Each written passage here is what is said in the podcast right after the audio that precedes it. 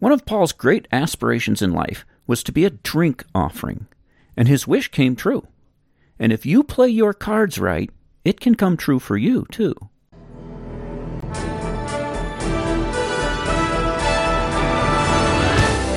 Welcome to the Food for Your Soul podcast, where we apply the Word of God to the hearts of men and women to stoke the fires of your delight in Christ. Here's your host, Dr. D. Richard Ferguson. Well, it was a dark time in Israel. The Philistines had pushed deep, deep into Israelite territory, all the way as far east as Bethlehem. They had taken Bethlehem, which really wasn't a very significant town. It's just a little tiny village, but it was significant in that David grew up there. That was his hometown. And now the Philistines have it. Where's David? Where's the mighty David? Well, he's in a cave 15 miles away at Adullam. And we can pick up the story in 2 Samuel 23, verse 14, where David gets thirsty in the cave. Verse 14 says, At that time David w- was in the stronghold, and the Philistine garrison was at Bethlehem. David longed for water and said, Oh, that someone would get me a drink of water from the well near the gate of Bethlehem. So it's the, the, the, occasion of getting thirsty makes him just start thinking. Maybe he gets to reminiscing about when he was a kid. He's taking care of the sheep, and every time he gets thirsty, he just go to that well, and that's where he grew up. And he just, oh, he just hates the thought that the enemies of Israel now occupy his hometown. And so he just makes this comment. I don't think he re- intends for anybody to respond or do anything. He's just sort of wishing out loud, man, I'd love to be drinking from the well of Bethlehem right now instead of sitting in this cave. So he's just sort of wishing out loud. There's a group of men who are there with him who were so loyal to David that his wish literally was their command. It was his mighty men of valor, three of his mighty men of valor. And if you haven't read about the mighty men of valor, it's an amazing thing. These are his SEAL Team 6. They were the, an elite special forces group, 30 men, who just never lost a fight, never failed in a mission, and they were incredibly loyal to David. So they hear David make this comment, and they start walking they start heading towards Jerusalem. Just picture walking 15 miles through really rugged terrain, enemy territory. They're making their way up there. They, they, they get there, they're scoping it out, they're looking, hiding in the trees, looking at the guards at the gate, figuring everything out, and thinking, do we try to sneak in somehow, or just, just, just bust through, just, you know, and they choose the latter, and they just charge, and, and, and they just figure, okay, we'll attack. If we die, we die. And so they go, they attack, there's this huge furious battle, they, they make it through, they bust through the, the, the defenses, then they fight their way down to the well, you know, that's gonna be the most heavily guarded spot in the town, um, and they, they, that's the water source, and they fight their way down there, and then, uh, and take that, And so then they're like, okay guys, here's the plan, uh, you, you draw the water, we'll have your back, we'll just fight off everyone. Well, you get the water. And so he's uh, he's doing it, and, and and finally he's like, okay, I, I got the water, uh, we can go. And they're like, um, uh, slight problem, we're surrounded now. We're in the middle of the town, and we're totally surrounded by the garrison of Philistines, and one way out. So they, it's like, you carry the water, we'll fight. They start swinging their swords, and they fight their way out. They break out, and they make it uh, out of there and disappear into the woods. As soon as they're clear, they know they're clear. They stop, take a little rest, maybe dress some of their wounds so they don't bleed out. I'm sure at this point they're a little thirsty. they're not gonna, they'll die before they touch this water though. This is for David, and so they find some other water source and they drink. Then they start making their way back to Golden or Adullam, and uh, they get there. Meanwhile, back at the cave, David's there. He's clueless. He doesn't know what's going on. He's just sitting there, and all of a sudden they come in. Where have you guys been, uh, sir? We've got something for you. Enjoy. And they present this water to David. Now I remember when I was a kid, I always loved this story when I was a kid, except for the end. I never liked the end of this story, this thing that happens next. Uh, verse 16. David refused to drink it. Instead, he poured it out before the Lord. Far be it from me, O Lord, to do this, he said. Is this not the blood of the men who went to risk their lives? And David would not drink it. And I always read that. I hated that. It's like, just drink it. Enjoy it. You know? Or at least let them drink it. Don't dump in the dirt. What's David thinking here? To understand this, you need to know that when it says David poured it out, The word pour there is a very specific, particular word that uh, refers to a specific kind of worship prescribed in the Mosaic Law known as a drink offering. This is the word for a drink offering. Normally, a drink offering would be wine. Two quarts of wine that they'd pour on a sacrifice. It had to be wine because it had to be something of value. This time it's water, but that's obviously this works here because it's of great value. These men risked their lives to get this particular water. And so David uses it to worship God by pouring it out as a drink offering. Now the idea of a drink offering was you take something that you would have liked to have drunk yourself and you give it to God instead. And the greater the value then of the drink, the greater the gesture of love to God, the greater the sacrifice. So David wasn't slighting these men. I guarantee you these men were thrilled with what David did. He was giving them a great honor. Because what, why did they do what they did? They wanted honor. They wanted the honor of securing for David presenting to David something of great value, uh, uh, giving the king this great gift. That's the honor they wanted. What David gave them instead was a much higher honor. He took what they gave and used it to glorify God and honor God in an act of beautiful worship. And so he was honoring these men. That's what was going on there. It was a drink offering. Now, you might be thinking, okay, that's great, Daryl, great story, but I, what does that have to do with Philippians? I thought we were studying Philippians too. We are. The reason I tell you that whole story is so that, so that you'll have a little bit of background that'll help you understand the meaning of verse 17 when Paul talks about himself as being poured out like a drink offering. I think he's using that here as a euphemism for death. The only other time the word drink offering is used in the New Testament is when Paul used it later in his life when he really was sure that he was about to die. In 2 Timothy 4, 6, when he says, I've run the race and I've kept the faith and all that. In verse 6, he says, I'm already being poured out like a drink offering and the time has come for my departure. So he's referring there, I believe, back to what he said in Philippi. He says, back then it was a maybe, now it's happening. I'm being poured out. It's time for me to die. So I think the, I think it's a metaphor for death, and I think the, a, a drink offering is an excellent metaphor for describing dying because when a drink offering is poured out, it's gone. Right? There's no there's no leftovers. Uh, unlike animal sacrifices, you know, when they offered a bull or a goat or a lamb or something like that, they would, they would, the, very often the choice portions would just be burnt up and go to the Lord. The, then the rest of it would be eaten by the priests, and in some cases even by the worshiper. Like on Passover, they would eat the, the rest of the sacrifice. Uh, so, but when, when not with the drink offering, when you pour that wine on top of a burning sacrifice, it evaporates and it's gone. No trace of it. A moment later, David dumps that water in the dirt, dries up a few minutes later, no, no, no sign that was ever even there. I think what Paul's saying here is, even if I'm about to be gone, Gone, disappear from the scene, even if this current imprisonment is a process that ends in me, my head being chopped off. Still, even then, I'm as happy as I can be. Because of the role I'm playing in your sacrifice. You understand, the, the, Philippians dearly loved Paul. They were just very good friends. They really loved him. They were, he's in prison. They're very concerned. You can imagine somebody that's just real close to you and they get captured, they're in prison, they might die because they're a Christian and you're all worried and concerned and they're, so they, they're worried and, and Paul writes and says, don't worry about me. I'm, I'm as happy as I've ever been. I'm, I'm fine. I see your faith. I have the privilege of adding a little bit to that. That's my boast. That's my whole life. That's all I care about. Don't cry for me while my wildest dreams are coming true. And that's the case even if I just end up being a drink offering, even if I'm about to die here. Now, does that mean that anytime a Christian dies, it's automatically a drink offering? No, I don't think so. I don't, not in the sense that Paul's talking here. The reason his death would be a drink offering was because he would have been dying as a result of doing ministry. It's like the ministry is what killed him. And that's literally the case with Paul. He would continue to rejoice even if his efforts to make the Philippians ready for judgment day killed him, cost him his life. That's the model that God is giving us here for how we should look at ministry.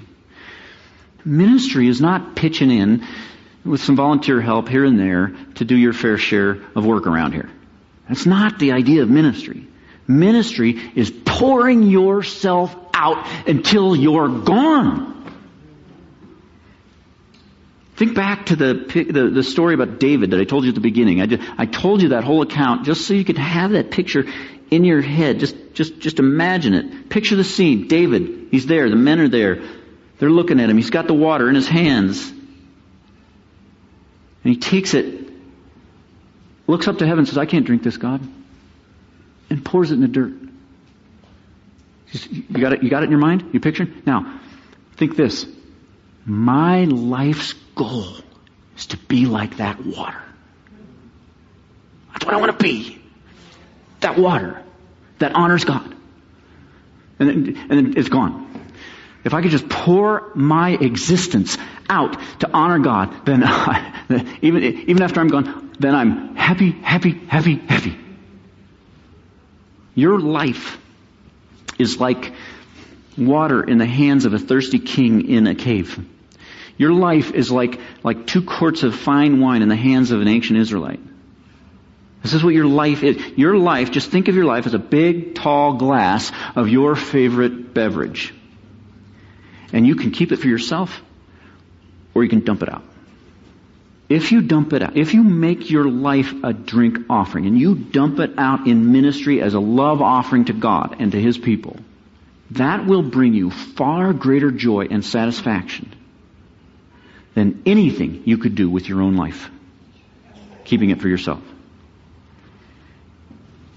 There's a reason we keep our lives for ourselves, because we think that'll make me happy. It won't. This has helped me so much this week. Just every time, this image, every time this week when I was getting lazy, you know, I didn't want to do my work and I just didn't, I was going to just you know, flake out or whatever. I would think of this. I was like, come on, Daryl, dump out your drink. Dump it out. Can you just, just, you want the kind of joy that Paul had? Dump it out. Dump it all out now because there's free refills in heaven. So ask yourself, are you, are you pouring yourself out? Are you? I mean, the question for some people is, are you even doing ministry at all? And some people aren't, but, but, but assuming you are, are you in that ministry? Are you pouring yourself out as a drink offering?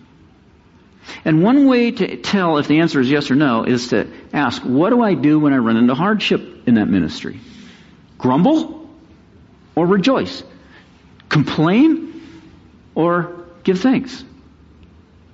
When you try to serve in some way in the church and you get into some ministry and you run into opposition or criticism, people are putting you down, you run into trouble and difficulty and problems and what do you do? Do you, do you grumble or do you rejoice? That will tell you, am I, am I functioning as a priest here? Am I pouring this out in worship to God? Paul, he just endured terrible suffering. I mean, horrible, unfair treatment, incessantly being mistreated, uh, constantly, without a break. And yet you never hear him say, Oh, why is this happening to me? You know, why am I always the one that has to get beaten and thrown in prison and everything? I quit. You know, you never hear it. The only thing you ever hear from him is just lots of thanksgiving and lots of expressions of joy because the whole purpose of his existence was to pour out his ministry as a drink offering. So suffering wasn't an intrusion to Paul, it was a high privilege. One last point. Paul says not only will he rejoice, but he will rejoice along with the Philippians, and they should rejoice, and they should rejoice along with him. Lots of words in one sentence to describe a mutual joy. Which makes sense. Because if Paul is this happy about being a, making a small contribution to the sacrifice of the Philippian church, imagine how happy they could be knowing that they are the sacrifice. I mean, they're the ones offering the, the, the actual lamb. Think of how much we can rejoice here at Agape. Because like the Philippians, we're a church. Right? We're a church. We're a lamb. We're, we're, the, we're the main sacrifice. The people who, like Paul, poured themselves out as a drink offering to make our sacrifice as a church a little bit better, they can rejoice big time. But if they can, just think how much we can rejoice. We're the sacrifice. How much joy is present in a church that has a priestly mentality? And, and what doubles that joy again is the fact that you are on both sides of this joy. You as an individual are on both sides of this joy. As an individual, you're like Paul, right? You got the joy of pitching in, helping the, the, the sacrifice be a little sweeter by pouring yourself out as a drink offering. You got that joy. And as a member of the church, you got the joy of the Philippians of being the sacrifice. Doing the most important thing in the entire world. So we, we rejoice with those who, who serves, who serve us, and we rejoice in serving the others. And uh, so for us, we are both, both sides. We are, the Bible says you're a priest and you're a brick in the temple. you're a part of the temple and you're a priest serving in the temple. Both. But the more this whole thing just starts to turn into a routine and passion sort of cools off, become lackadaisical in our ministries, start cutting corners, and what happens is the whole joy level of the church just, just kind of drops. And the lower the joy level gets, the lower the passion level gets. And, and so then less joy, and then the whole, it's just downward spiral. But it works the other way too. You crank up your passion, and that will increase the joy in your life. And the more the joy comes up, the more passion you'll have, and it becomes an upward spiral. And the result is you'll have the kind of joy that runs so deep that you could be beaten, imprisoned, mocked, mistreated, suffer injustice, and killed, and you wouldn't lose your joy. Let me ask you, have you ever had joy that runs that deep? I mean, what else in life, you tell me, what else in life can give you joy that runs that deep? Money? No, you get money, you're happy. I mean, let's face it, money's great. You're happy, you can spend, and then your, and then your money disappears. What happens to your joy? Gone. There's nothing in this world that can give you this kind of joy. That can, that can last even in suffering. You pour yourself in, out in passionate servanthood to serve Christ's church, you'll have this kind of joy. I can promise you, you'll have it. And so then there's no such thing as a loss in ministry. Uh, you, you, you, Hudson Taylor and David Livingstone both said, I never made a sacrifice, meaning I never suffered a loss. I never gave up anything in ministry, is what they're saying. I never gave up anything. Both men gave up every comfort. They both gave up all kinds of stuff. They both suffered horribly. And, eh, eh, but, but it felt to them like they never gave up anything because what they got in return is joy that was beyond anything they could have experienced any other way. And so like, I just, all I did was gain. I never gave up anything. Or to adjust Jim Elliot's words just a little bit, it's not a sacrifice, it's not a loss to give up what you cannot keep in order to gain what you cannot lose. Let's pray. Thank you, Father, for these promises, for giving us uh, a pathway of worship where instead of requiring us uh, to give up things and, and it be just loss, you just call us to something that would be nothing but gain. You don't ever call us to do anything that wouldn't be good for us, wouldn't be the best for us. You call us to that which brings deep joy. But it's hard for us to see it, Lord. We get, we get, we get, we get our eyes on this world and we see the little tantalizing pleasures of this world and this life and we lose sight of what's really real. Help us, Lord. Help our perspective. Fill us up with zeal, passion for serving you. Let us see the importance of what we're doing here. And we pray for your blessing on this church. We, we ask all this in the name of the Lord Jesus Christ, Christ, who died to purchase this for us. God never calls you to suffer loss, which means everything you ever do in obedience to God is ultimately good for you. As you go through the day today, try to pay attention to the things you do because you know the Lord wants you to do them and think about how those things are good for you, ways they profit you spiritually. Father, you are not unjust. You will not forget my work and the love I have shown you as I have helped your people and continue to help them. Help me and my family and my friends to show this same diligence to the very end in order to make our hope sure. Don't let us become lazy, but to imitate those who through faith and patience inherit what has been promised. Thank you for listening. If you found today's episode edifying, why not share it with a friend? This season of the Food for Your Soul podcast features excerpts from our sermon series on the book of Philippians 50 expository sermons covering every verse. You can find those and hundreds of other sermons for free download on drichardferguson.com. Until next time, rejoice in the Lord always and set your mind on things above, where Christ is seated at the right hand of God.